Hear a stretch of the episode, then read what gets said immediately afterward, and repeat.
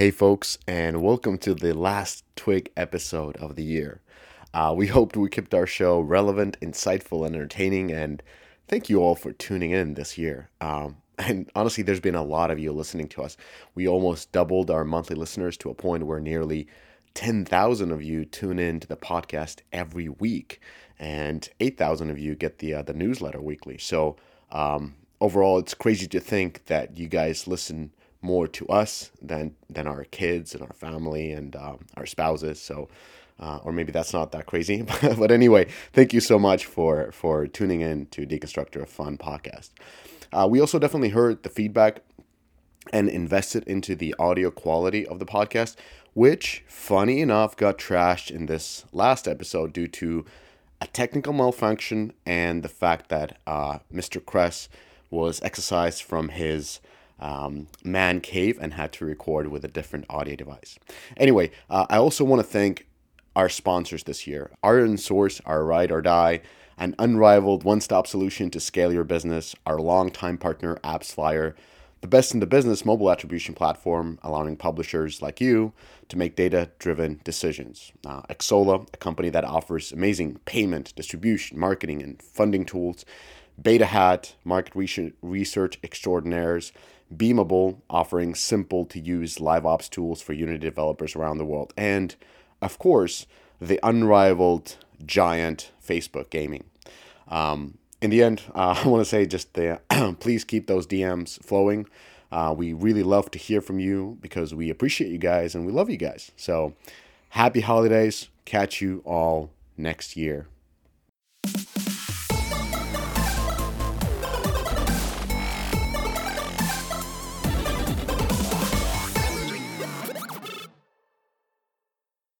Welcome everybody to Twig 163, and this is the end of the year special.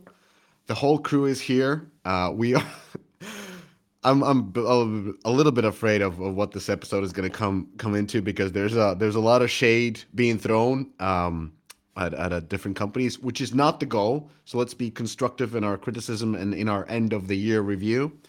Um, and yes, uh, I'm I'm back from Dubai, not from Israel. So I think Eric Kress, you put on some fake news out there because I had a, several people from Israel reaching to me on on Slack asking me for for a beer and like if I'm still in the city.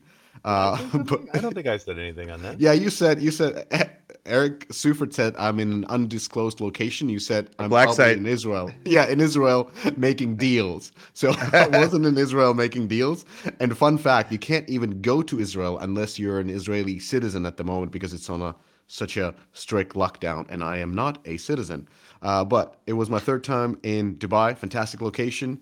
Some travel time with the family. If you haven't been in Dubai, amazing place. It's super safe, super clean perfect weather, very advanced, very ambitious, very expensive.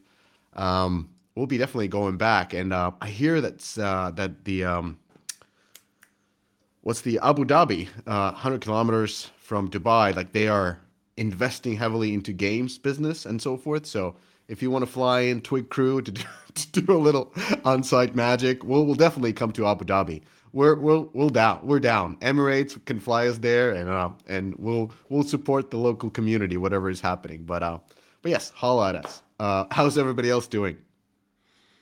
Great. Yeah, I'm all right. Just I'm just got boosted yesterday, so I'm feeling the boosted impact. Um, That's your fifth shot. No, it's my third. I will have you know. uh, but now things are going kind of nuts here, uh, which is not great because we've got baby number two coming up in January. So that's kind of been most of my mindset, hoping that hospitalizations stay down. I got yeah. uh, I got I got boosted on Monday, and the guy in front of me in line was just coughing his lungs up. I was like, dude, you need a lot. You're it's too late for you, brother. Man, you need to be locked up Lock yourself in your closet, man. What's a booster gonna do? You got COVID. You got long COVID, probably. this, this, whole like that that's actually yeah that's that's shitty and i remember because when we were flying our, our daughter was coughing like so hard. i mean she's a kid she's like five and kids have all all of this but uh but the stewardess she was um and they were looking at her. She, they were like, uh, "Is this normal?" And kind of like asking questions. And my wife was just like fucking losing because she's like, "Stop coughing, or we'll be booted from the plane." Smoked cough. No, this is normal. Whatever. She smokes yeah, all the time. yeah. She fine. was coughing really hard, really, really hard. But um, but yeah. Uh, luckily we got to uh, we got to fly. So shout out to Finnair. Great airline for not kicking us out because of get that cough like crazy. She for sure coughed like she had a she had five covids. uh, but yeah, and and uh, we got Eric Kress here. He just came back online. He's been booted from his man cave, uh, residing in with, with the uh, you- with the other residents. Can you, can you all hear me? Yeah, we can Yeah. hear you. All right, Yeah. I will make this work. We'll make. Kress, I heard your your man cave got converted to a Pilates studio. What happened, dude? It's arts and crafts, you know. My wife just went to an arts and crafts uh, station down there, right? The the uh, my hell on earth, right? So I have to uh, abide by the rules of the house. This is what I hate about the holidays: is that everything gets taken over by bullshit, right? So now my my routine gets destroyed. Um, but anyway, yes, that's what's happening. Mm, mm. Well, you'll you'll get back to your super seller. Um, all right, so so a uh, couple of updates before we get into the uh, the the end of year special, reviewing every news and so forth. Uh, shout out to George Baumgartner from Wooga. Uh, Uh, Georg. uh, Georg. Georg, Oh, not? George. Georg. Georg. Okay, shout Yeah. out to Georg Baumgartner. Is he German? Oh yeah, very German. Okay. That's So very at least we have one German listener left on this podcast, and um, he made uh, he makes this like yearly twig bingo. Uh, it's it's really like if you're into this type of thing, it's really fun. Uh, we'll put in a link, but it has basically all the uh, all the all the words used in this in this podcast segment, like gazillion dollars, mice not, Ponzi scheme, just stop, fundamentally content fortress. Anyway, uh, fun, fun, fun, uh, fun bingo if you want to do that. Uh, the GDC Vegas. I've been, I don't know if you guys have been DM'd about this, but I have been, and people are like seriously discussing how good of an idea this is. Thank you. the GDC Thank you. should be in Vegas. So uh, Eric Seufert is taking this initiative, and we'll start the petition by the end of the year. I promise. Well, it sounds like. It sounds like we might be doing GDC, GDC Abu Dhabi or GDC Dubai. Oh my god, GDC Abu Dhabi would be amazing. Yeah, yeah. there's a there's gonna be a little bit less probably um, alcohol there and um, a little bit less gambling. By less, I mean none. But uh, but it's gonna be a, a drier event, uh, but more fun. That's Dude, fine. GDC You won't. GDC Go ahead. SF forever, dude. No, man. No, Plus, give me a break. they've. Negotiated these deals like for years and years and years, you know. So it's not changing anytime soon. So I'm sorry to throw salt on your. All right, then we'll do the GDG Game Developer Gathering in Abu Dhabi 2022. Listen, Moscone Center looks like a shed compared to compared to what they oh. have in Abu Dhabi. Like they, yeah, they dude. built a carbon neutral city just just for the fuck of it in Abu Dhabi, like somewhere there. They got the Yas Island. They got everything going. Like they have a They'll- Ferrari Center. Yeah, they'll build us our own island in the shape of a G. Game Island. All right, Game Island. and um and some updates. So so um there was this interesting Supercell news that came in actually a couple of weeks ago, and I guess didn't cover it much because Eric Kress doesn't want to talk about Supercell, uh, but I do. And um, one of the interesting point of that was so so the so the uh, the announcement was that they are building a new studio in the U.S. that will focus on deep gameplay experiences for PC and console. And there's a bunch of stuff that they're not really clear on where it will be, and how it will be run, and they're basically looking for the founding team. But interesting part is uh, Ryan Weiner, uh, who is their Supercell's marketing lead for a long time, marketing lead essentially meaning CMO. He's heading this endeavor, so it's uh it's an interesting thing because um um because who will be the marketing lead once Ryan takes over um you know the other studio in in um in the US and will the marketing change or the marketing strategy change now that essentially they have a new CMO coming in? Uh, Supercell has also announced a new not announced they've um they have a new COO it's not being announced so everybody can go on LinkedIn and check who that person is uh, but it seems like there's a lot of changes going on in the organization and I think these changes um, are very interesting and kind of pushing the company to to if it had any holes, it would probably, you know, the, the fact that the live services wasn't maybe as strong as it could be. Uh, their performance marketing wasn't, you know, the focus of their marketing effort. It's, it was a little bit more focused on brand marketing. So there's a lot of changes that indicate that they they are, um, you know, kind of filling up the, the holes that they might have in their game. So it'll be very interesting to see how the uh, how the company evolves and what kind of games they will be making uh, in the future. Uh, any comments on, on on that element? Uh, and so I mean, it, you know, they've they've gone through a couple evolutions of of marketing approaches. It feels like this next one um, is is just most aligned with like the evolution of the company and where it's going. Right. I mean, they had these exciting brands that kind of you know blew up um, partly as a result of just first mover advantage being one of the you know biggest hit hit games on mobile right out of the gate um, and and kind of drafting on that momentum for a long time. And at some point, at some point you got to pay the piper, right? At some point you got to build out, you know, a UA machinery to kind of uh, systematically uh, grow your titles, and and and the sort of brand effect um, isn't going to have the same power anymore. So I, I mean, it, it, feels like it makes sense. Maybe it's a couple years too late or whatever, but um, I, I, you know, I always kind of default to believing that you know Supercell does the right thing, right? They're a very smart team, very skilled executors. So uh, seems if they're doing it, it's probably the right move, and it it, it makes sense, uh, and and it kind of leans into the market environment. Yeah, and know now that I'm, uh, my New Year's resolution is to be more positive. So I'm going to focus on the positive always.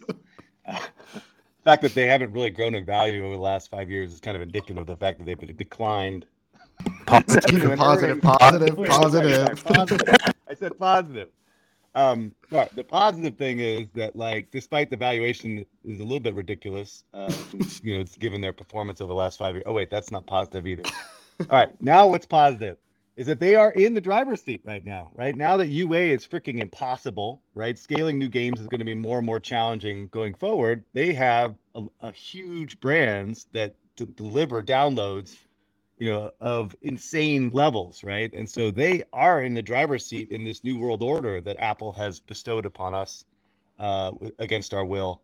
Um, so maybe hope, hopefully they can ad- take advantage of that and leverage their IPs and their brands and their skills and and create games that the market wants and and come up with a great strategy on how to get it to the customer, right? So I think in some ways they are in, in the best position out there um, uh, for for uh, growth in this new world order. So we'll see if they can execute. I'm gonna say something positive. They had they didn't decline this year, so I think they declined four previous years or since they're flat this year. uh, but but this year with the uh, with Clash Royale growing revenues by some forty percent, I think, and and Hay Day, I mean, smaller title, but even that was up by thirty something uh, percent. Um, that overall will take them back to the growth path, even though it's, I believe, single digit, depending on what kind of a um, events they will run in December. But still, uh, they're back on the growth path versus declining. So that's a no. positive thing. Yeah. All right. Moving on. All right. Moving on. All right. FT NFT update. The czar of Zynga. I said I wasn't going to talk about this again, but of course, news comes out, right? So they finally have a plan. After what, 45 days, 50 days on the job, he comes up with a plan. They are now partnering with Forte and enabling blockchain gaming within Zynga. Now, of course, I have to keep my thoughts to myself here. I'm a little bit conflicted on this point. I'm not sure that this is going to stop me pointing out the uh, hypocrisy and the ridiculousness of Zynga, generally speaking. But um, you know, we still need to see what kind of games they're going to make, but I think actually partnering with Forte makes a lot of sense, right? And this is a bit hard for me, right? Because I am conflicted in some ways. But on the one hand, I kind of applaud this decision because it's good to hire a team that actually has experience with blockchain to help navigate these choppy waters, particularly as a publicly traded company, which is is going to be riddled with issues and conflicts and legal and all kinds of other stuff. And if I was in a position, that I knew as little about NFTs as I think he does. Um, I would do the same thing. That's exactly what I would do, right? Hire someone that knows what they're doing. And in all honesty, the reason I'm actually working for Forte is because I don't know jack diddly about blockchain and I want to learn, right? So that's what you do. You hire experts, or in my case, you join in experts to learn as much as you possibly can. So the thing is that they still need to put uh, together a team to make a game, right? Uh, you know, the uh, I, as far as I understand it, the the guys at Forte aren't going to put together a team and build games for them. Maybe they could, could find a team for them to build a game with their IP. I don't know, but anyway, um, so that's on the on the on the positive side for me. I think this is actually a really smart move for someone from with 10 years of experience at Coca-Cola. Um, on the other hand, there is seems to be a missed opportunity here, right, to really kind of own an NFT project from ground up. And this is the problem with hiring someone like a Coca-Cola guy is that, you know, he if you had someone that knows free to play and and knows game design and has a passion for NFTs, I think the smart, the really like you know baller move would be to create a team internally to go after this opportunity full full hog, right? And and I think Eric has some choice. The smart Eric has some choice words on this particular point, but but that would be the baller move, right? And instead they're they're taking a, a more conservative approach, which in some ways this is why I'm torn because I think this is the smart way of, of, of publicly traded companies that are going to get a lot of scrutiny to do this but there are more aggressive ways of actually executing this. So, Eric? Yeah, I I had I had called the NFT or the Web three or the crypto VP or whatever the title is, just a, a superficial punt with no substance. Um, and this this to me is just indicative that uh, the fact that that's true, right? I mean, if you're really going after this space, you'd build a team, you'd develop games. It sounds like, and there are not a lot of details about this partnership, but it sounds like it's just like an IP license or something, which to, which is is just the definition of a superficial punt with no substance, right? Oh, let's hope, that's, let's hope that's not it. Really? Well, that's what I mean. Everything I read just said, yeah, we're going to leverage our our IPs and our brands, but but Zynga doesn't really have strong IPs and brands. I mean, they've they've licensed. I their, their strongest IP is is probably their social casino stuff, which is Game of Thrones. Um, uh, uh, what's the other one? The uh, the witch from uh, uh, one of the casino games has the uh, Wizard of Oz IP. Um, you know, if you think about their IPs, they're they're sort of it's words with friends, right? That's really the only one I think that's become an actual standalone, you know, bona fide IP. Maybe Merge Dragons, maybe Empire and Puzzles, but I don't think those are like sort of very recognizable Zynga brands. So if that it really is what they're doing, then yeah, that, then well then it makes sense that they hired a brand marketer from Coca Cola, right? Because it's really just a matter of leverage, you know, of licensing the brands out, the IPs out to to go make NFT games with or whatever. But I mean, it, it's just it's very unclear what the partnership is. I think you're right, Eric. That's the smart thing to do if you're not going to go all in on this. Is to just go hire the very smart people at Forte to do it for you. Um, but to me, this is just support for the idea that this is kind of a punt. It's it was just designed probably to get public markets excited. They didn't get excited. Um, and now it's like, well, okay, let's just sort of see if anyone can build something cool with RIP and we'll take some revenue cut from that. But my sense is, my prediction, if we were doing predictions today, is that they kind of shutter this whole thing at some point next year. All right. I, no, I don't think so, but uh, but I hear what you're saying. I, I mean, I'm not in disagreeing with you. I just think that this thing will keep on a life life support for a long time. They have to fail at least once before they shut it down, I think. But we'll see. Um, and given what's going on with Ubisoft and then this other team, uh, the Stalker team, where everyone's like revolting on the idea and they're kowtowing, cowtailing. What's that right expression? Anyway, doesn't matter. They're like retreating as fast as humanly possible. It's just unbelievable. Like, dude, these guys got to buck up. Um, the, the the Stalker stuff was funny because they announced the NFT uh, or where you can create the, the superhuman, and then they got the other the next day they got the uh, the backlash. So they they uh, they created this sort of a like a rebuttal or kind of like explanation of what they're doing. they still got some shit, so they just shut it down, and that was like inside 24 hours. So it came down real quick. So that, that was the quickest retreat we've seen. Yeah, we talked about this last week, and, and Chris Heatherly wrote a nice note about our podcast, um, which was which was cool. And ultimately you just got to own this stuff, you know, and and and and suffer through the consequences. Uh, but then again, Ubisoft again is going through some serious problems, and there was a new new news article recently about um, you know their their mass exodus of of developers who have been relatively happy at Ubisoft for years because they really take care of their developers. But all this B2 stuff and everything else is going on at Ubisoft. There's a lot more things and a lot more context, I guess, to this that's going on. But fundamentally, they should own it, and if they're going to do it, just do it and make mistakes and figure it out, and not just not just abandon. Um, anyway. Oh, speaking of dumb, all right, my my update. this has got to be the dumbest acquisition I've ever seen in gaming. I, am not saying that that bar is set pretty freaking high because not only does the valuation not make any sense whatsoever at $3 billion, but the Embracer acquisition of Asmodee is ridiculous. It is ridiculous on almost by every measure, right? Now, Asmodee is a company that I actually am somewhat familiar with because I, I was thinking about working with them, you know, three or four years ago, and they have an amazing, and I'm going to say this, they have an amazing board game business. Now, I, I I'm emphasizing board game because they're board games. Okay, so it is a great business, and they do a really good job, and they have like super core IP that people love, particularly in Europe. Right, it's a big European thing, but I think it's starting to take off in North America, and that's fine. Right, it's a good business. Right, it's a good, solid business but it absolutely makes no sense from the perspective of an interactive. Their their IP is so fucking niche. It is like there's just no way you can convert that to a mass market game in this environment, right? So anyway, so the, strategically it makes no sense. Valuation it makes no sense, and and and then what they will try to claim is that this IP is going to like somehow miraculously go from the super niche nerds that play board games in in in Germany or the Netherlands and become these mass market, you know, strategy games or whatever. And let me just give you a list of their biggest IP: Space Cowboys, Fantasy Flight Games, Arkham Horror, Days of Wonder, Catan. Now, even the dorky audience that we have have never heard of any of these IP, with the exception oh, maybe of Catan. Come on. Okay, yeah, we've we've heard of this. Catan's major IP. Catan's a major IP. Yeah, yeah. interrupt me. Don't they? So they also have Ticket to Ride.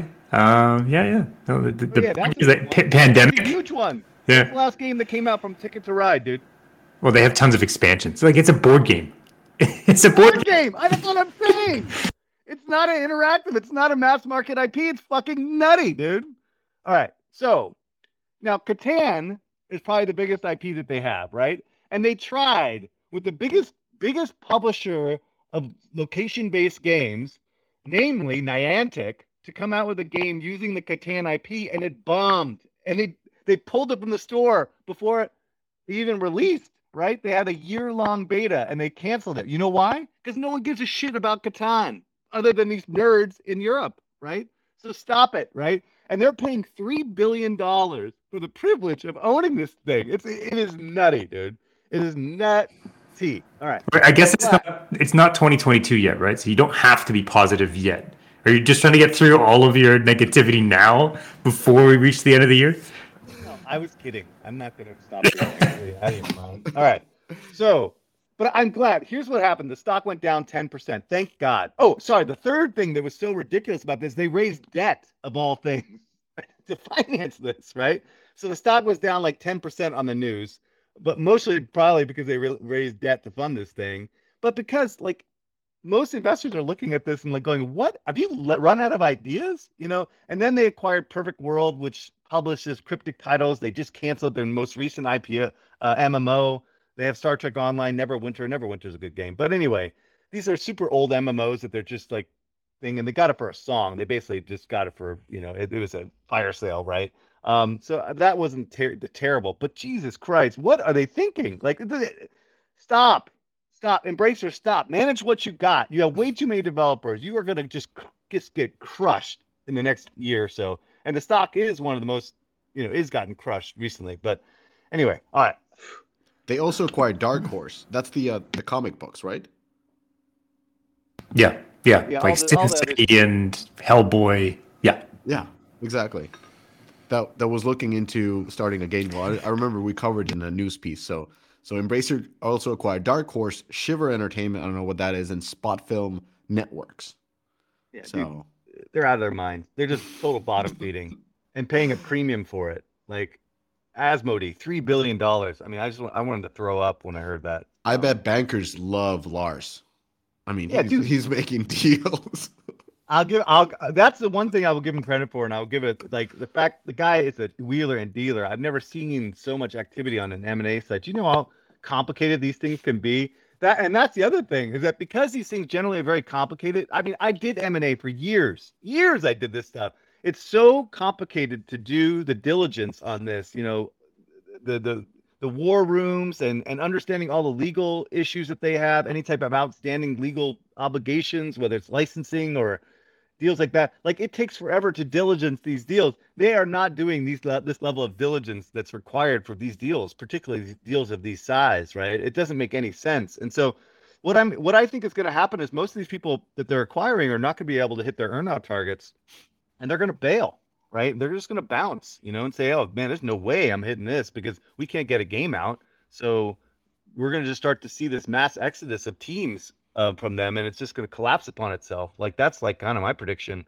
Meanwhile, they can't get a game out to save their lives, right? So both games that were supposedly coming out within the next six months, Saints Row as well as uh, Dead Island, are both been delayed. You know, who knows how long? Um, and so it's like th- they still haven't executed, right? So, but anyway, for them, for the for the on the positive side, they have their two biggest IPs coming out next year, and and that should be interesting to see how well they do. But I think they're going to bomb, you know, and um, and but that'll help help the stock a little bit, I bet. Sorry, well, no, good. good. We have a positive Chris. Oh yeah, on, on this podcast. Yeah, get, get, get get ready. All right. Right. Go ahead, do the intro, Mishka. No, there's no intro. We're going to talk about biggest news items. We're going to talk about who was the biggest winner of 2021. We're going to talk about who took the most damage. Uh, what was the best game? What was the uh, not the best game? Biggest trends and most skeptical moves just based on the last last year's um, last year's news. So, Eric, did you what did you change what, the wording? Who took the most damage? Well, it biggest like, loser. Yeah, I don't want to like. Let's not call companies losers. Like that's just such a defensive. You gotta buck up, man. Come on, man. Where's the juice? What we yeah we should change it to lost lost the most juice in one year. lost the most juice. Let's Where's put it this juice? way. Let's All not right, call I'll somebody a loser for a bad year, especially the companies we're talking about are fucking amazing. So they're not losers. They might have, you know, hit a bump a little. so so anyway, uh biggest right. news item of 2021. Eric Kress, what was I your start. Uh, right, definitely the biggest news item from my perspective is Activision Blizzard controversy. Clearly the biggest story, the most covered across um, all the outlets, including like what Wall Street Journal, New York Times, etc. And as I predicted, at least I predicted it so far, is that Bobby has survived so far, uh, showing how amazingly big or strong his hold is on the board directors there. But this set of huge amounts of coverage across the entire industry on this particular subject, and I, I don't think we're it's done. So we shall see how 2022 shapes up and whether Bobby survives, uh, you know, the onslaught. But so far, I think that is the biggest story. Uh, um, well, the second biggest I think was was uh, Apple versus Epic. That was raging kind of like the first half of the year. Uh, there was the whole free Fortnite campaign, and everyone was kind of edging on their seat to see how it end ends up, and it was very unclimatic. It was like almost went to a to a split decision, if you will, in fighting terms. And um, Fortnite is still not on any of the mobile devices. I mean, it is on Android if you get the uh, the launcher, and um, developers can now advertise their top up pages, but now Apple is trying to get a cut of that as well outside the App Store purchase. So it's kind of like it was a big news. It was a kind of like this raging battle or skirmish, however you will, but it ended in a very anticlimactic way. So that was that was kind of like my, my thing. Adam, what's yours? Yeah, I'm not sure to to get to the detail of the question. Biggest news item. I think Eric, you you thought of it as like what was the highest reach, which reached the most publications, so to speak. Um, I was thinking about it more like what was the the news item that caused the most change in the last year, right? Um, number one for me would be NFTs and Axie Infinity. um, really reaching a tipping point for blockchain gaming. If you think of how Top Shots was, I think March, Axie in the summer. Uh, number two would be, you know, agreeing to Apple versus Epic, resulting in web payments being allowed. Um, I think not everybody predicted that. Uh, number three would be the actual impact of IDFA and the rise of cross promotion strategies. And I think the honorable mentions here would probably be metaverse and rollup strategy. Yeah, and by the way, regarding the uh, the top up pages on the web, shout out to our sponsor, Exola for for allowing those. so, so anyway, Eric Seufert. Great time for mid roll. that was that was that was the most uh, contextual ad you can have. Yeah. Um, Best top up pages in the in the uh, in the industry. But the well, so so just to just to be clear, the the injunction got delayed, right? So we actually don't have links in the apps yet. I mean, we probably will at some point. So my my, my take on the news story of of 2021 uh, 2021 was the rollout of ATT. I think that was the biggest story arc of 2021. It kind of uh, dominated at least my world for 2021. I think that the way it played out was a masterstroke in controlling the narrative on Apple's part. Um, I think we'll be we'll be feeling the tremors of this throughout 2022. And I think it's also important to note that ATT is just sort of one incursion into the free flow of data that the internet economy is mostly built around. I, I think we're we're definitely going to see federal privacy legislation uh, at least proposed in 2022, maybe maybe even implemented. Um, and I think that'll take shape in a way that's disruptive to a lot of digital businesses. So I, this is just this is the beginning. I mean, there's a lot more to come um, and it's going to kind of reshape the way that we think about the internet. And uh, and so I think you know, given that to my mind, 2022, the biggest uh, theme is going to be content fortresses. Just seeing all the way these different companies pair together to kind of combine data, ad networks, or data with proprietary content. I think that's that's just a that's just going to be a steady drumbeat of news in 2022, and and and we'll see we'll see a lot more. Um, of of of the kind of congealing of of these big properties um, and and you know consolidating ad tech with content um, in a way that kind of looks much different than what we've all been used to with like an open internet right we're going to see a lot more of a closed internet um, i think over the next next few years all right the biggest winners eric kress who do you have well, it was 2021. Re- what's that? Biggest winners of 2021. Yeah. It was a really, really, really, really, really tough year for uh, video game stocks um, after, you know, kind of such a, a, long, you know, bull market for gaming, uh, particularly during COVID. But the biggest uh, gains, and of course, I look at it from the perspective of stock market gains, was Roblox, which was up in a remarkable 70% this year, but now is only up around 30 because I guess it's gotten clobbered lately. Um, but that that that's by far the biggest winner in the gaming space was Roblox this year. Uh, for sure, uh, I marked AppLovin, uh, even though their stock hasn't performed quite as well as Roblox. I mean, they went from 65 in the beginning to I think it's 85 at the moment. But excuse me, it's still a lot when you compare it to other mobile gaming publishers like Zynga, Stillfront, Playtika. All of those tumbled down uh, while AppLovin kept growing. And of course, AppLovin is known for their really impressive tool set. You got the Max, App Discovery, Spark Labs, Adjust. They acquired MoPub. They have tremendous advantage um, because you know, in, in theory, they they have, have event optimization data that they can use utilize significantly to improve the creatives of their own portfolio businesses as well as the ones that they uh, publish or the ones that they could acquire through their M&A and investment activities. So, and, and in addition to that, of having that tool set, they also are have a very strong publisher portfolio, both internal, external, as well as investments in other companies.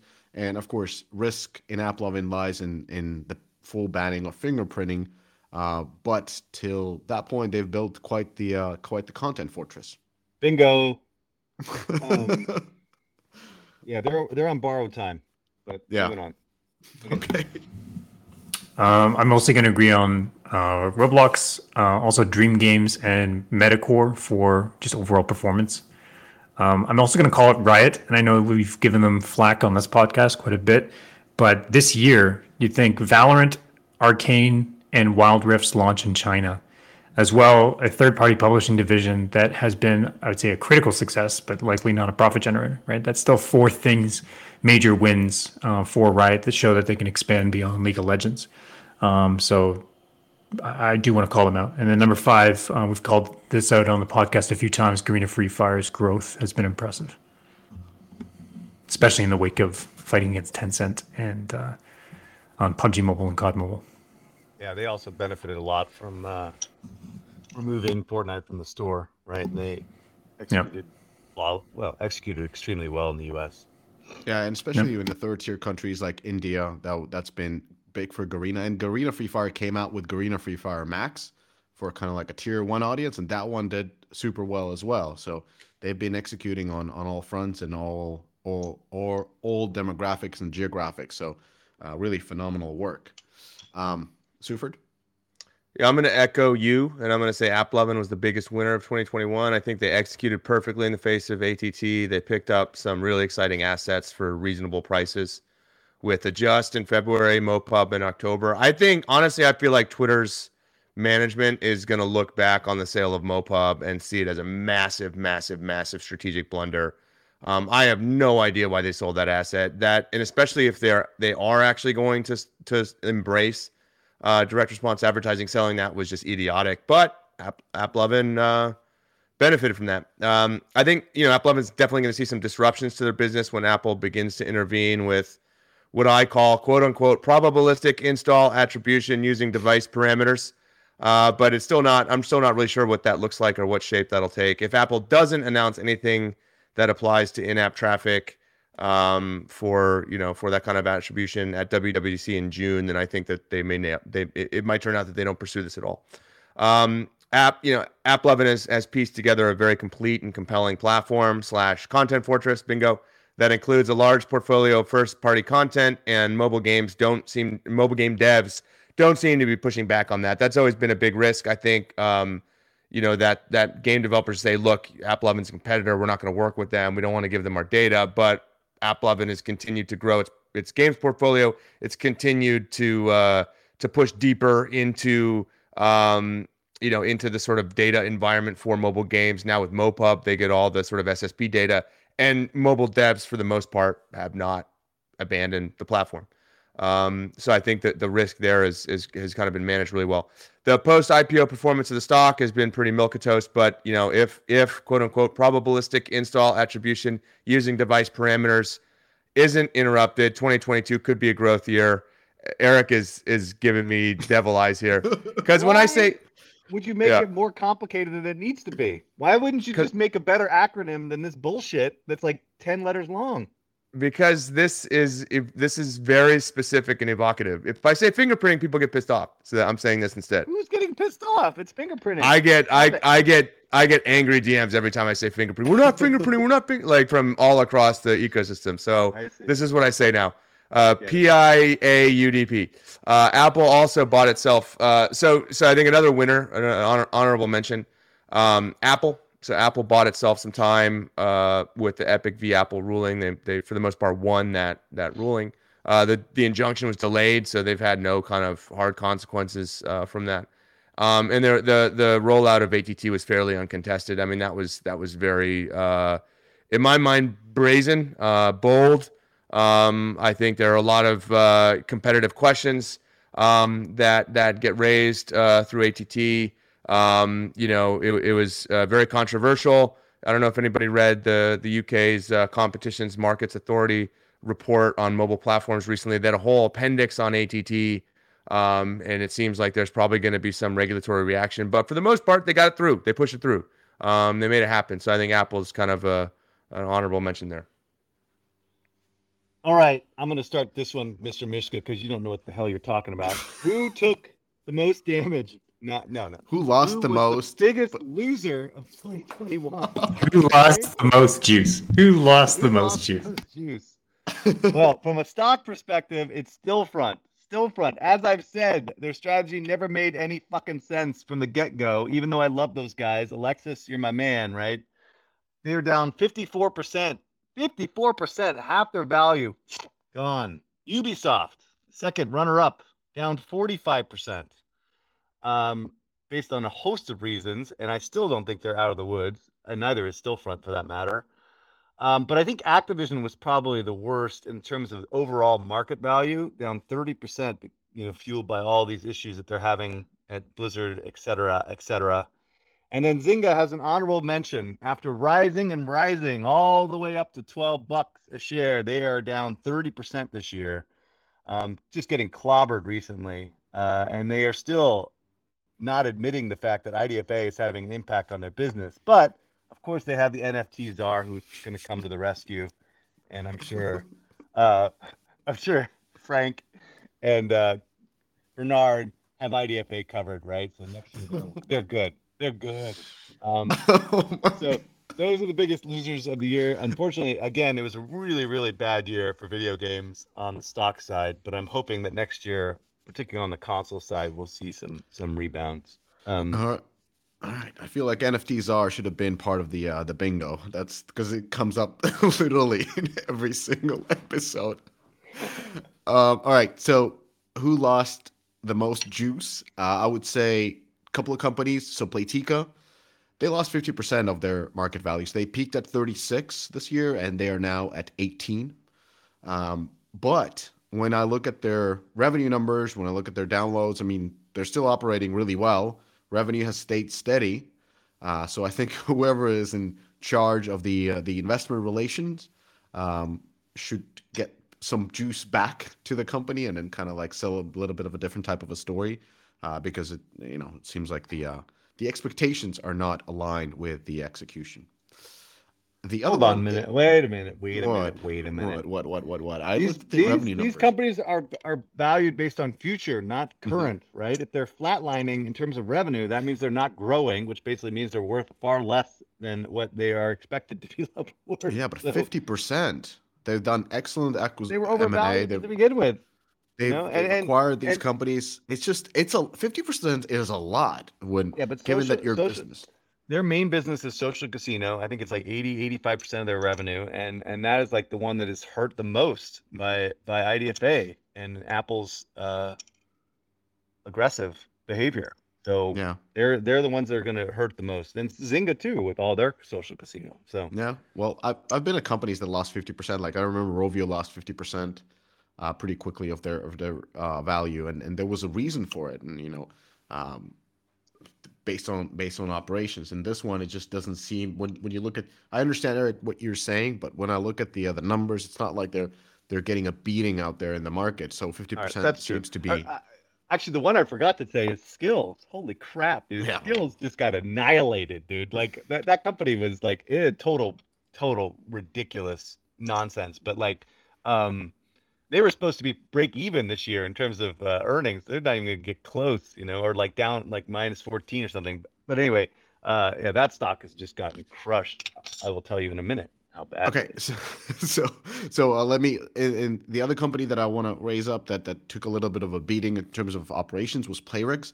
So I was looking at their downloads in the beginning of the year. They're about 40 million installs a month, and they're down to 14 million installs a month. So, um, yeah, it's uh at at one point maybe a a year ago they were the best non-Chinese publisher developer. Uh, on mobile, and I think they're going to be lucky if they're going to be top five the next year. Uh, so um, definitely those those type of ads that have been very successful for Playrix, uh, misleading ads or um, you know however you want to let's just call them misleading ads that they've mastered. Uh, they haven't translated to the uh, the post ATT era, and now the company is is clearly suffering on the download side. So of course the games are still performing extremely well. Uh, the the LTVs are high and the retention is high for those type of puzzle games, but but they the the challenges in scaling will be for the future games. And uh, honorable mention for you know Chinese gamers and Chinese game companies because CCP has been um, laying down the hammer on those and, and restricting the playtime uh, and and and all kinds of um, gaming activity. So that's definitely not been great for the uh, for the domestic market. And I and also honorable mention for esports. I think esports has been taking a hit during the uh, the pandemic. Uh, you know, so anyways. Oh my God! Can I just interject with a minute for a second? There was a Business Insider article yesterday. It was the top ad execs in gaming and esports or something.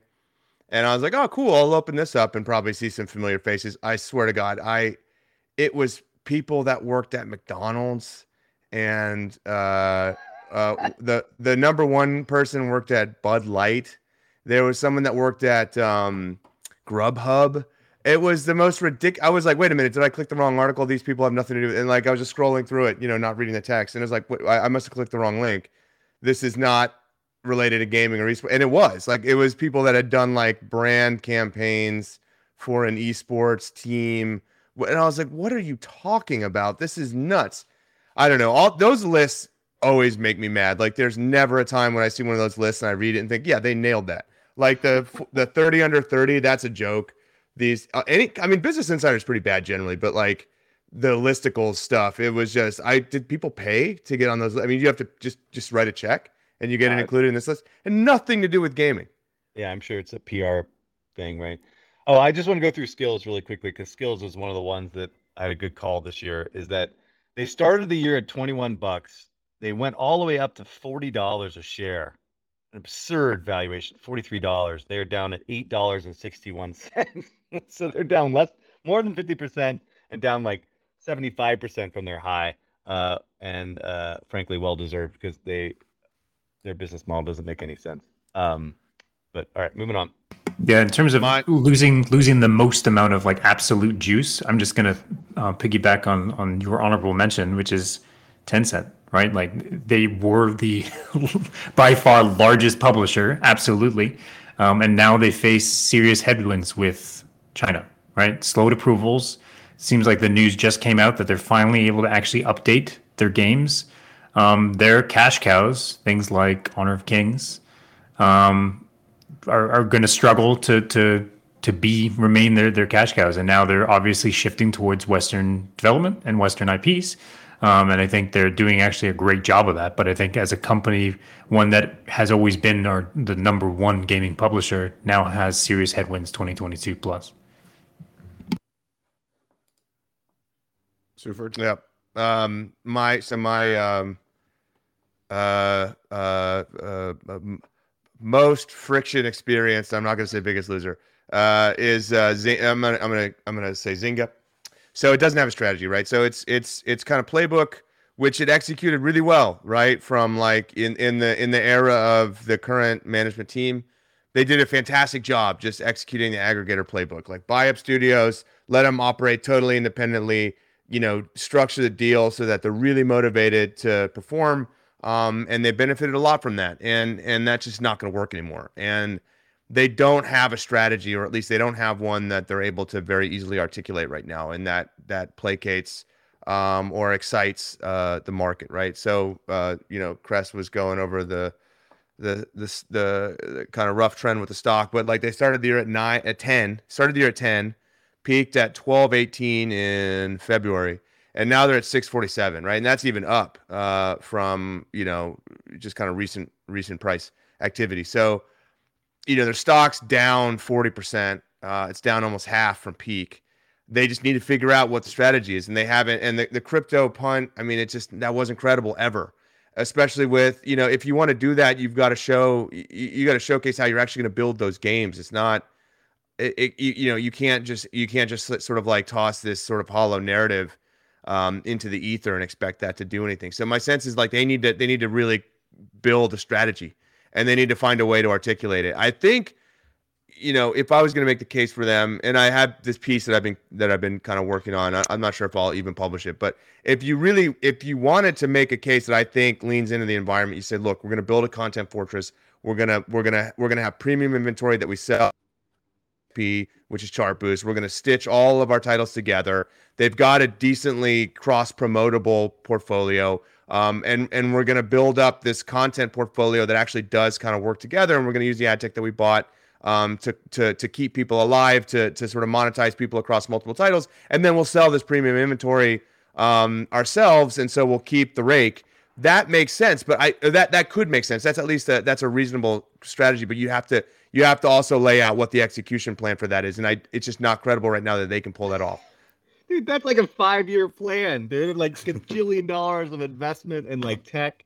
dude, they are not even in ground zero, dude. They haven't even like consolidated their their, their publishing uh, accounts on, on.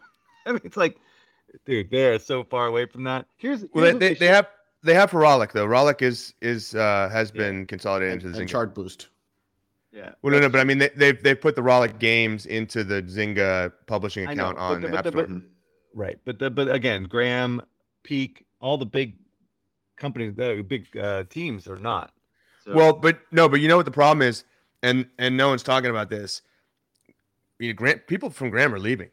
A lot of the key people at Gram have already left, and my sense is you'll start to see that with. I mean, the earnouts are ending, so so, and that was a, a big highlight of their last earnings. Is like they they don't have any more earnouts to pay middle of next year. Well, that's a bad thing to my mind because how are you going to keep these people? A hundred percent, That's part of the thesis. It's like they're just they're they're going to be in a in a spiral. You know, all these companies that have done all these aggressive acquisitions can't keep people, and and because there's so much money out there chasing this stuff that there there's plenty of money to go fund other things, right? So yeah. there's no reason to stay.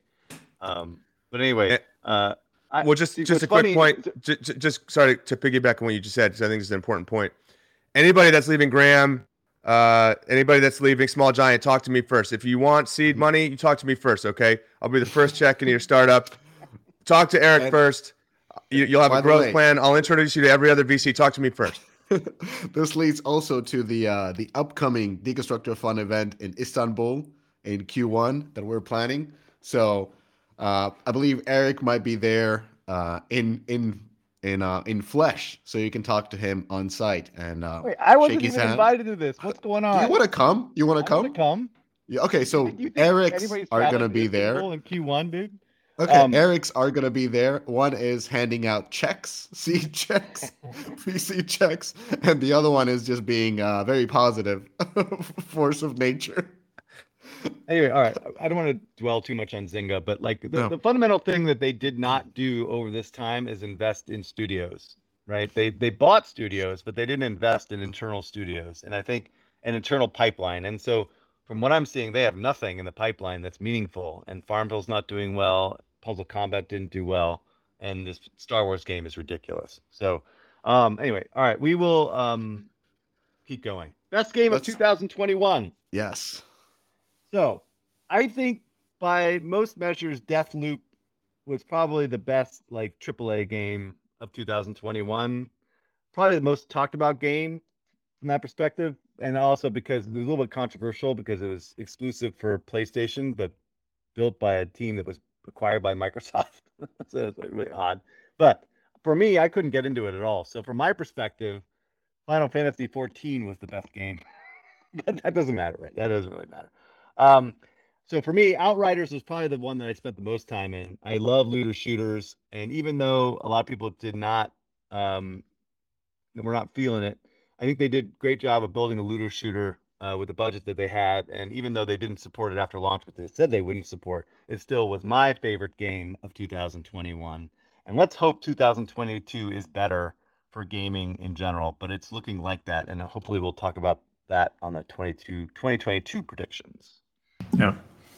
Um, I think we're talking about this like professionally or personally, right? Like I think personally that the my favorite new game of 2021 uh, was probably Valheim, um, which of course, like if you think of the developer from the beginning to where that ended up, like that was that was a great game. Um, but again, like I think 2021 was actually pretty much owned by older games delivering amazing live content, um, which is just going to be a continuing trend. So if we then say like all older games, right? For example, Apex Legends Arena Mode uh, was a great addition, and I think really changed their trajectory. That's smart. But Eric, you didn't you didn't like Val Valheim? You're like? Dude, Valheim came and left. Right? I know, but it was it was a great survival game, and for a, a, small studio like that to execute at that level was pretty impressive. But but if you, but then again, like Deathloop, I don't know, you, you didn't even play it. I did. I played the first like two two things or something. Two, I don't know. Two cycles. Yeah, I I, I beat it. Um, but I could see why I got the headlines, but I just did not really. I felt like it really dragged along. Anyways. Yeah, not my kind of thing. um, all right, let's talk about games that, that were actually really successful. So Royal Match started this year off with 100k in net revenue, ending this year with 8.5 million in net revenue a month. Uh, you know, they clearly didn't, didn't hear anything about ATT. They had no clue about content fortresses. They just executed like like goddamn savages out, out there in, in in Istanbul. Just an amazing team, amazing game. If you haven't downloaded Royal Match, you should download Royal Match. Uh, arguably one of the uh, best top three uh, puzzle games out in the market. So fantastic from from Dream Games. Seufert. Second, um, I'm to second your pick. Uh, um, Royal Match is just uh, match three par excellence. is a beautiful and engaging experience. I think actually leans into ATT, right? I mean, this is like a broadly appealing game. Um, you know, kind of like more of a lightweight puzzle mechanic. It's very light on monetization. I mean, I think the first time I got hit to monetize was like session three or four, and I was I was keeping count because I wanted to see how aggressive they would be. Um, and and it's just a it's a really really really well done like perfectly executed game. Um, all right. So the next thing is the most underperforming game of 2021. I guess you know the biggest disappointment. I, I would say. Um, the first one is Dungeons and Dragons: Dark Alliance. The problem is that I don't think many people expected much from this game to begin with, but man, it was terrible. it was so bad. So, uh, but with such a great, a decent license, and we've talked about this before, it is still a niche license. They still have not found the, recipe to bring this to a bigger market. Um, so anyway, um, let's hope that they can figure that out at Hasbro. Not is it Hasbro? Yeah, right.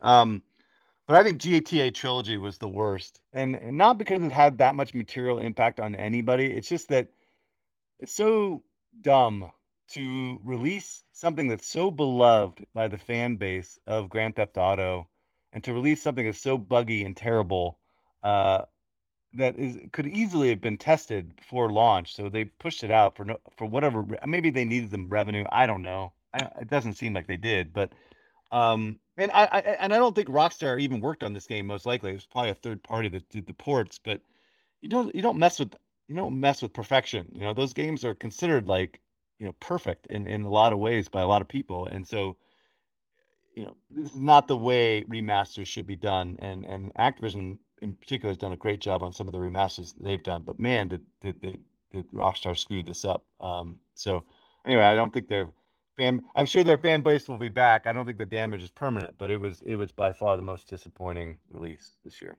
Did you actually buy the GTA trilogy? No. Oh, I actually bought it. I picked it up because I wanted to experience it, but it was, wow, yeah, yeah, wow. Um, biggest bungle, like underperforming game.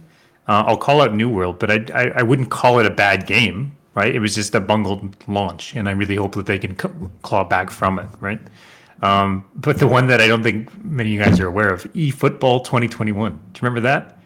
That was PES, uh, PES Football Manager or, or, or football, right? When they went free to play and just got torn apart. You'd think, okay, they actually convinced FIFA they're gonna go free to play in a sports world. They they've got a that could happen, right? Just absolutely terrible launch. Anyways, Miska.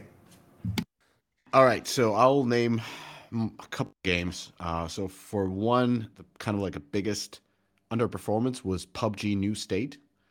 They had a pretty massive hype. The uh, the teaser video was amazing. Um, the game as itself is actually good. It's better than the uh, the Tencent version, in my humble opinion. Uh, the the uh, the game originally got over 40 million pre-registrations, but as of this moment, they have less installs than than they have pre-registrations. Um, 34 million installs, six million in net revenue after a couple of months. Both downloads and revenue uh, fell off the cliff, especially the downloads, really really down. And um, yeah, I think some alarms are going off in Seoul. I was just I just opened up App Store and and the, the front page is arcane event with the PUBG mobile, the Tencent version.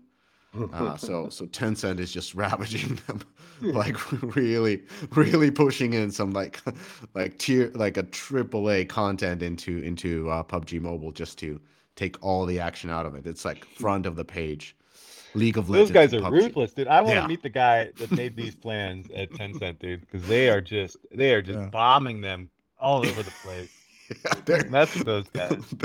and then when, you, when yeah, it's uh, it's it's pretty brutal. It's it's really brutal. So uh, hope hope um PUBG can can kind of turn this around, but um they they really need to put in some more juice into their uh battle passes and the events. Like you can't how can you compete with League of Legends coming into PUBG mobile when when you're having like, you know, a Santa Claus event? Like come on. Um the other the other two is uh, Clash Mini and Clash Quest. I know that these games are still in soft launch, but um, we're talking about best IP and arguably the best developers. And and when it comes to Supercell games, I'm I'm usually you know used to be blown away. Like that's what I expect. Like when I when I when I play their latest game, I'm you know it has to be something magical. With uh with these two, it was kind of like, huh, okay, churned out pretty quickly. The uh, the, the Clash Quest is essentially Legend of Solgard with uh, with Clash IP with some modifications, but nothing nothing to to you know blow your hair back. And Clash Mini, I'm I'm a pretty you know on and off player of TFT. I really love auto chess, and and this was uh interesting uh, approach, and I kind of wanted to see what a more casual auto chess would be like, and and um, not a fan. It seems like to be like a turn based bat like Clash Royale, um, almost like a in my humble opinion, a worse version of, of Clash Royale. So not blown away. Um, very much expecting the uh, what the third Clash game will bring, the uh, the the action RPG one. But um, but yeah, I think I think these these two games won't pass soft launch. Uh, that's that's um, that's what I'm a little bit worried about. So uh, I hope they do, but it's um, my gamer experience is is you know not supporting that. Seufert. Uh, my uh, my uh, my vote is for Call of Duty Vanguard. Um, just, I mean, this is just a personal judgment, right? Not not from a professional standpoint. But I was disappointed. Um, I always look forward to new Call of Duty games. I love the single player experience, um, but Call of Duty Vanguard was a total snooze fest. Felt clunky. Uh, the multi-character narrative structure was jarring and disjointed. It wasn't fun. Like you switch back and forth between the characters and complete missions. It was just kind of boring um, I was disappointed, and I also felt like the the tech. I did they. This was on. Was this? Uh, anybody know which studio made this one? It wasn't Treyarch, was it? No, well, it was Sledgehammer, but they were using Treyarch tech. Okay, because it, it felt like they took a step back in terms of the engine and and the huh. the the visual quality. But anyway, I mean, it was a bummer because I always look forward to a new Call of Duty. Uh, I finished uh, Days Gone though, so I don't have anything to play right now, and you know, and we're heading into the holidays, so I need to find something soon. Yeah, I actually I should say um, Battlefield was definitely also very disappointing this year. I, after like anticipation for the last three years or four years since the last one came out, uh, it did not do well, um, and and was not well received. So they got some work to do over there at, by Dice. Um, all right, biggest trend in 2021. Oh, super, you should play Halo Infinite, the campaign. yeah, yeah I'm surprised you haven't picked that up. If you need a shooter, right? Yeah, but you know what? I don't like uh, uh, futuristic themes. I just don't. It's it's not engaging okay. to me. I, Battlefield 2048 or whatever. I also don't find appealing. I actually really like World War II era shooters, but this one didn't do it for me. Huh. All right. Biggest trend of 2021. Obviously, NFT and blockchain was at least number one, followed by the metaverse discussions and Facebook's changed name to the Meta. Um, yeah, that kind of clearly was the madness and and and everyone seems to be talking about. So yeah, second that blockchain madness. Like it was uh like the only conference I did this year was the slush, and and it was just blockchain madness going on. Like there were at, at all the companies that were raising were just raising on on blockchain pitches, and and um, seems like there's not a lot of experts in this sphere, and it's just it's it's craziness. I mean, it's so crazy that even we started a new segment on blockchain gaming. So, um, yeah, Adam. Yeah. Oh, I, I'm gonna say one game, super underappreciated game. Naraka Blade Point. Has any have you guys ever heard of that? No, Eric, Eric, doesn't care. It's number. It's in the top ten on Steam. Like it's. Is it mice nuts? It's trending up on CCU. Like are you just trying to generate nerd cred or something? Like no. you just are mentioning these most random bullshit. okay, well, let's talk about it in 2022. Podcast, the business of video games. Uh, well, it's one of the few games on Steam that is consistently growing since its launch in CCU. So, that, from my perspective, that's a good DNA for a live service. Anyways, in terms of other trends besides blockchain marketing mix models, um, and I think just in general on mobile, just a continued trend on hybrid genres and offering radically different gameplay as limited time events. So those are the, the deeper cuts that I'll offer. Mm, yeah, I mean, I guess I didn't. Uh, I think I missed this section, but uh, I yeah, I, the blockchain. You can't deny the blockchain stuff was like the biggest uh, conversation in games this year. I mean, just was uh, Web three, uh, you play to earn, all that, all that stuff. Um, we'll see what you know when the dust settles and the sort of hype, uh, you know, cacophony recedes, how how much substance is left. But that that that just overwhelmed every other discussion in 2021. Which I mean, I, I give a shout out to all the people that just kept executing on their boring old uh, standard mobile games in 2021 without pivoting or without uh, trying to raise a blockchain fund or something. Like, there's a lot of people that were just like, nope, I'm ignoring all the distractions and I'm going to keep plugging away at my company that's very successful and that is uh, generating lots of free cash flow and EBIT. And uh, and and I applaud those people because it was easy to get distracted this year. Well, I for, on that point, I think out of like the millions of call calls and re, uh, texts and stuff that I've gotten, everyone has like one foot out the door. It seems, particularly in mobile. it's like everyone's looking for the next next thing at this point. I think mobile is is going to struggle. So that will be our predictions for next year or next time. Is that I think for the first time we might actually see decline in the mobile market in the West. Um, as uh, Apple continues to destroy the ecosystem. But all right, most skeptical moves.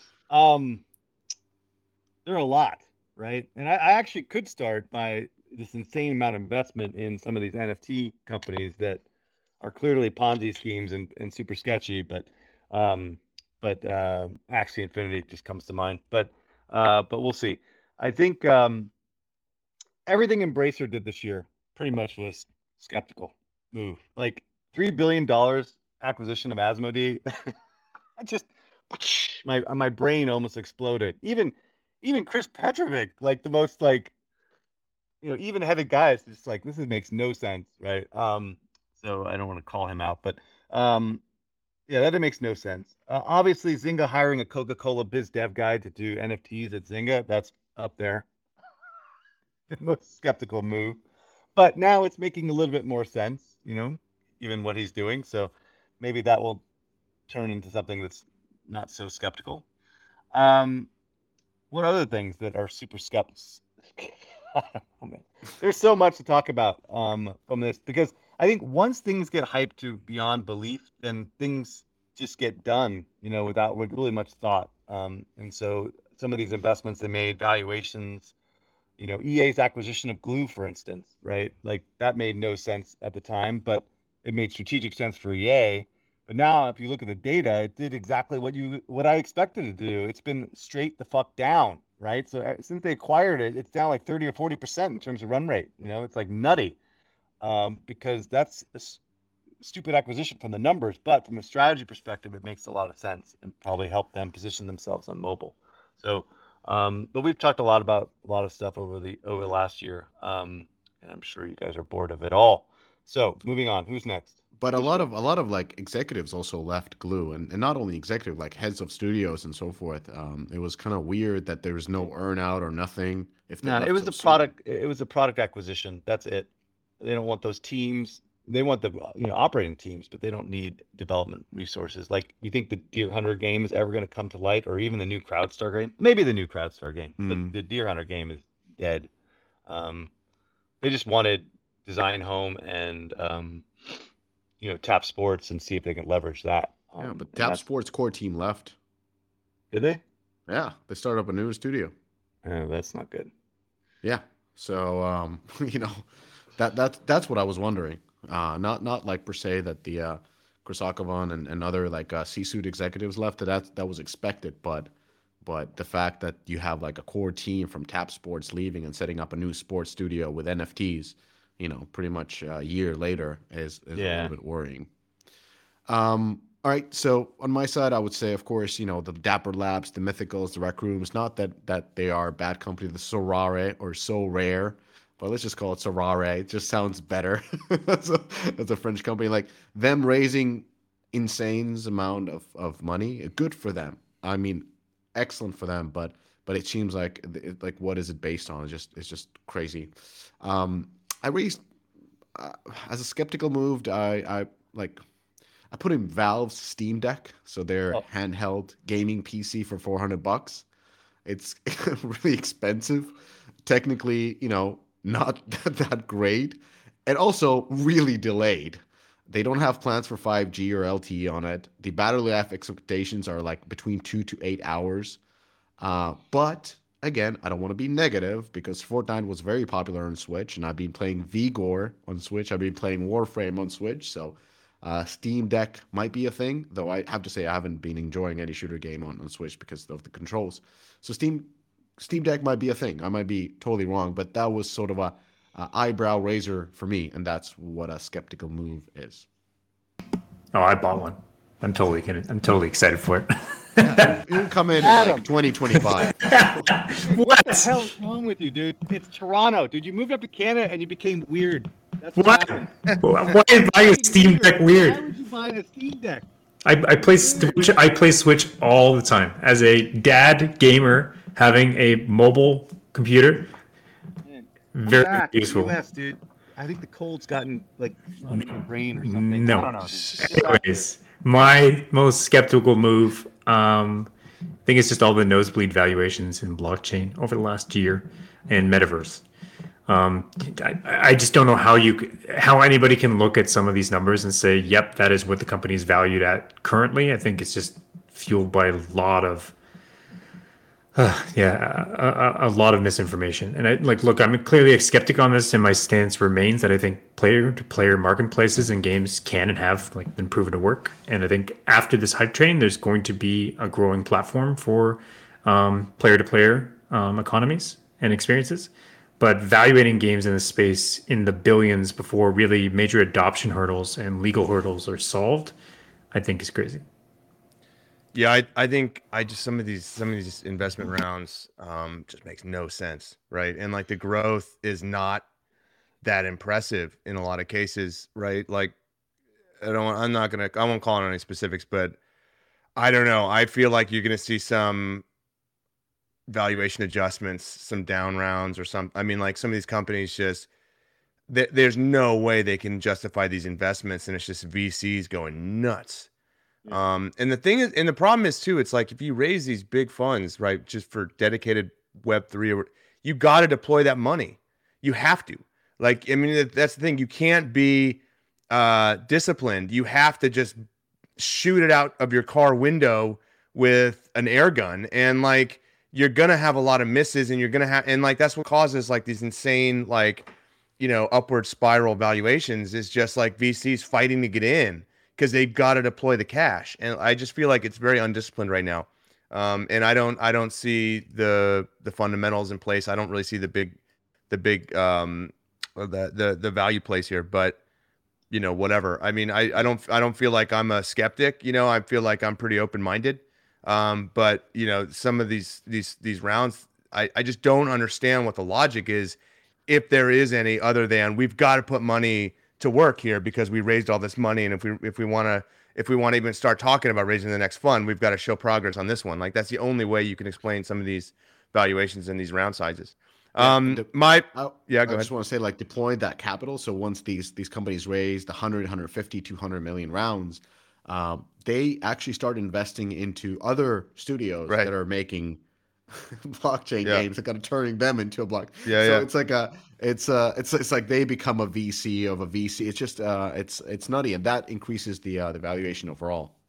Right, exactly. It's it's just this this upward pressure, right? And then they start investing in the funds. Like so if someone spins off and they want to do their own fund, well they invest they were the the person that did the deal at the last VC they were at in this company. So hey, why don't you kick in a couple million for my new fund? Like it's just this weird uh swirling hurricane of money uh, that pushes the prices up. And then you know at some that's and at some point you know there's there's some bad news or or there's a scam, right? I think you I think you'll see the first really big uh, large scale scam or scandal, you know, or you know, there's been a couple of uh, actually scams with in the cryptocurrency space, but I think you'll see the first uh, one of those happen in Web three, um, potentially in like a game in 2022, and then that's going to suck a lot of the air out of the uh, the balloon. But uh, so my skeptical move of 2021 was just well, basically in a bucket. Any big co's move into Web three or NFTs, I feel like it's been ham fisted. But especially Zynga's, I think Zynga's was just a weird PR I, I, I feel like it was someone had the idea and it like they lost control of it and it just sort of like gained momentum in the company and they're like no no no we sh- we really shouldn't do this I was just spitballing and then the next thing you know they've they've they've hired someone and they and and it's hit the the news wire like I feel like that was not meant to be like a real thing that they were trying to do um, and it just turned into this unstoppable force that no one could uh, no one wanted to like sit, throw themselves in front of well who was in I... the photo with the czar what? The, Bernard. Who's Bernard? Oh, yeah, this is totally architected by Bernard for sure, dude. it is Bernard all over it, right? But anyway, the what's interesting is that I think you said this before, but I want to reiterate this: is I, the stock didn't move. Like you would expect it to actually have some, you know, push, right? Like that that that investors would get excited about them being in NFTs, but they completely ignored it. The stock was actually down after the announcement. Um, I think you. It's not credible. It's not credible. It's not credible. Come on. Like Zynga's not a cutting edge tech company, right? You know what I mean? Like they've got momentum and they've got these forever franchises and they're they're valuable, but it's not a cutting. They're not going to be at the bleeding edge of tech. They're just not, and that's not an insult. Like uh, you know, that's that's that's not a pejorative. That's that's just a, a statement of fact, right? And they, their playbook has been really strong, but like this is not part of that. Like like like being at the very forefront of this of a new tech technological sort of paradigm is not part of the Zing, the core Zynga playbook that they've been executing really well. And so like it's just well that then it doesn't make any sense. I don't believe it. It's not credible. All right. On that note. On that uh, note, the positivity for, for 2021. Are, are, predictions? Are we going to do predictions next week? No, no. Prediction is going to come in uh, in the uh, in the beginning of the year. So let's rest a little okay. bit on this. And um, this is the last episode of the year. So thank you for everybody for listening. Thank you for sending all the feedback, uh, and just thank you for for to our amazing sponsors for all the support. We'll come in stronger next year, guys. Any any last words for the year? Nope. Mazel tov. Oh, no, you're, see you. See you all really in 2022. Yeah. See you all in 22. All right. All right. Bye bye, everybody. Yeah. Happy holidays.